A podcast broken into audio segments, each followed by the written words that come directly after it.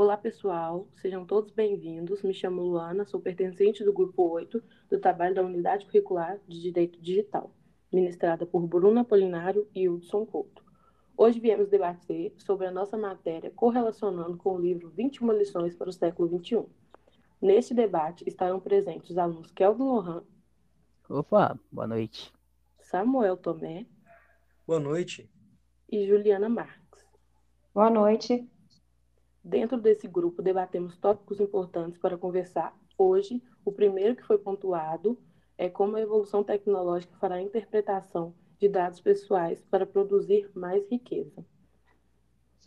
Bom, essa questão se trata muito de como as máquinas poderão identificar os nossos sentimentos, os nossos gostos pessoais, e eles, eles farão de uma forma a nos apresentar justamente aquilo que nós queremos comprar, seja um serviço ou um produto, pela maneira das máquinas conseguirem interpretar nossas emoções muito melhor do que hoje nós podemos, porque muitos de nós ainda não temos a capacidade, a sensibilidade de mesmo nos conhecer.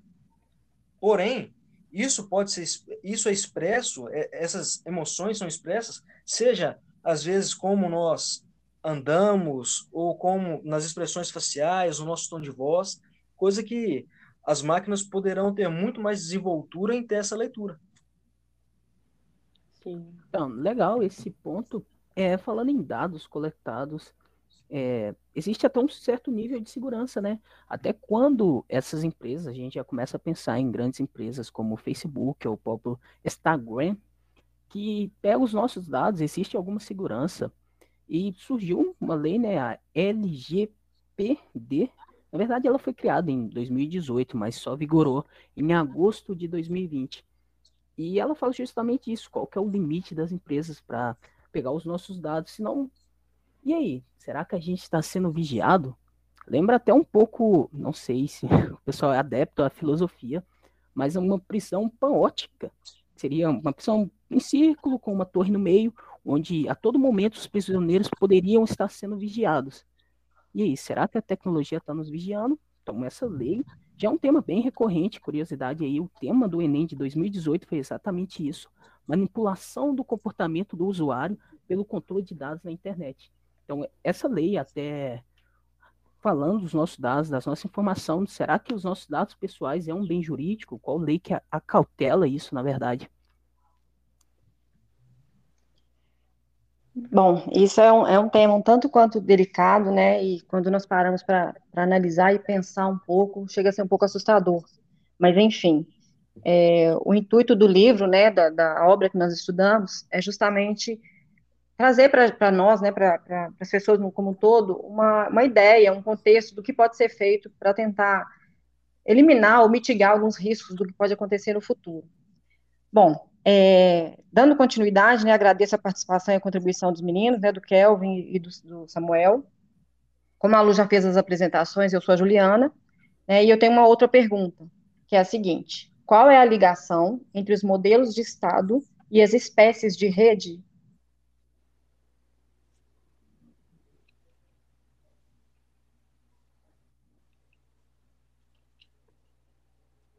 Então, é uma pergunta interessante, na verdade. A gente pega alguns modelos de Estado e vamos expandir essa ideia para países que têm a sua cultura de democracia. Tem alguns estados bem primitivos que ainda tangem né, a, o modelo de autocracia.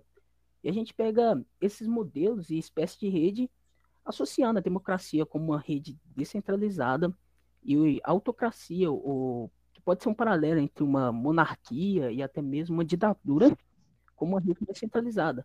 E isso reflete diretamente na liberdade que cada indivíduo tem. Por exemplo, em uma democracia, a gente vota em pessoas para representar o povo. De alguma forma, a gente ainda tem o poder nas escolhas do país. Uma autocracia ou não. Uma autocracia é um só líder, ele pode fazer o que quiser, não existe limites e nem nada. E é, é, interessante, é um tema até bem recorrente na matéria que a gente está estudando agora na faculdade. Se o Samuel quiser acrescentar mais alguma coisa. Bom, é, é muito pertinente essa questão das democracias e das autarquias com o nosso tema, porque nós pode, pode, pode ser que nós vivemos uma ditadura digital. Como eu, como eu havia dito, a maneira que as máquinas conseguirão interpretar as nossas emoções vão dizer tudo sobre nós. E com a manipulação do governo sobre esses dados, será muito mais fácil que eles consigam manipular a massa em geral para que consiga uma reeleição, por exemplo. A manipulação da informação sempre foi é, sempre foi um recurso importantíssimo para a política. Se a gente considerar que eles saberão todas as informações sobre a população, onde isso vai chegar, né? É, isso faz até um paralelo na lei que eu já citei aqui no início desse podcast, que tange exatamente isso, né? Qual que é o limite dos nossos dados, até onde a gente pode confiar na internet. É, acredito que um dos pontos que mais chamou a atenção da gente é a questão da empregabilidade, né?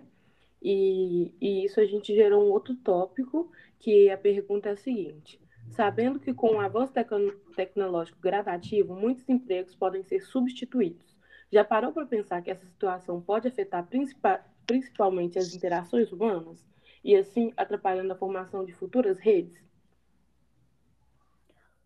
Tá, a questão da empregabilidade gera até um certo medo, né?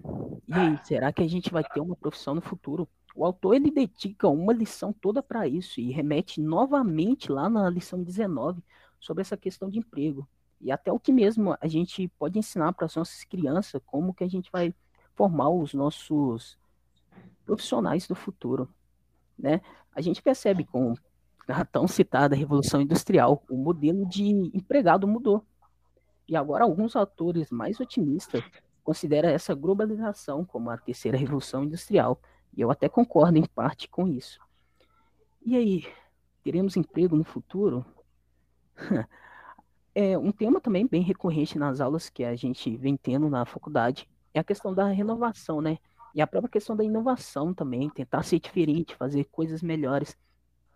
Existe, o autor cita muito isso, tendências de algumas profissões pararem de existir, tais como motorista e até operários mesmo. A tendência de uma um emprego que existe uma certa automação, ela se torna mecânica é muito grande.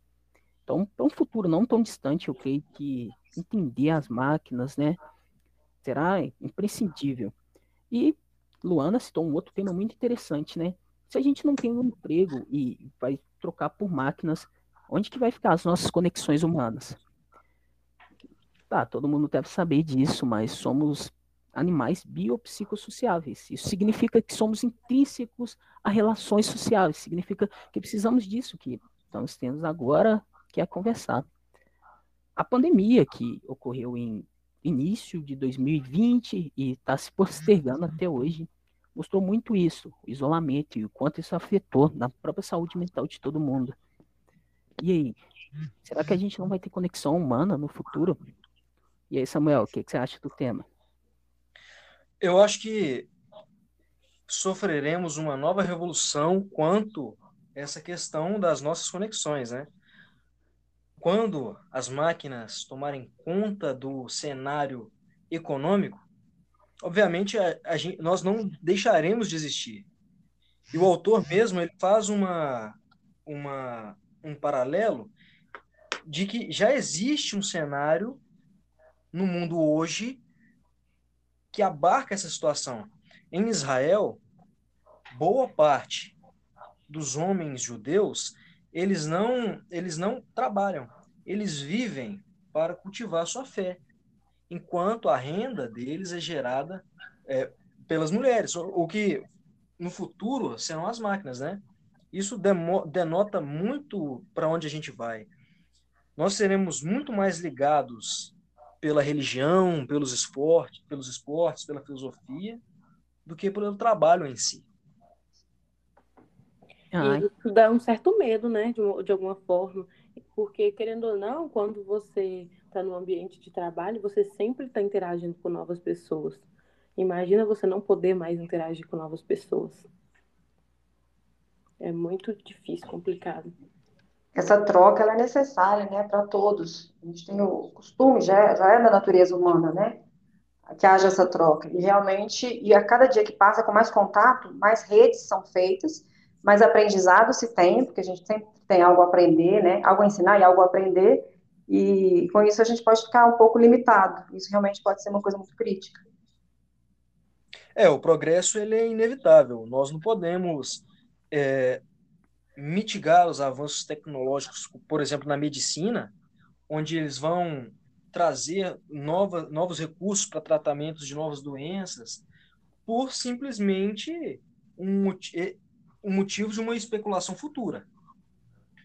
Eu entendo que nós enxergamos, nós enxerguemos esse cenário dito no podcast como alarmante, mas o hoje também é super importante. Acaba que essa questão vai, vai muito para um lado de que, bom, se nós precisamos do progresso para que soluções sejam trazidas para nós, só que o progresso vai trazer mais complicações, né? A falta de emprego, por exemplo. Como que nós podemos fazer para conseguir conciliar esses, esses, dois, esses dois desafios? E, bom, esse vai ser um novo desafio do liberalismo, como bem dito o autor.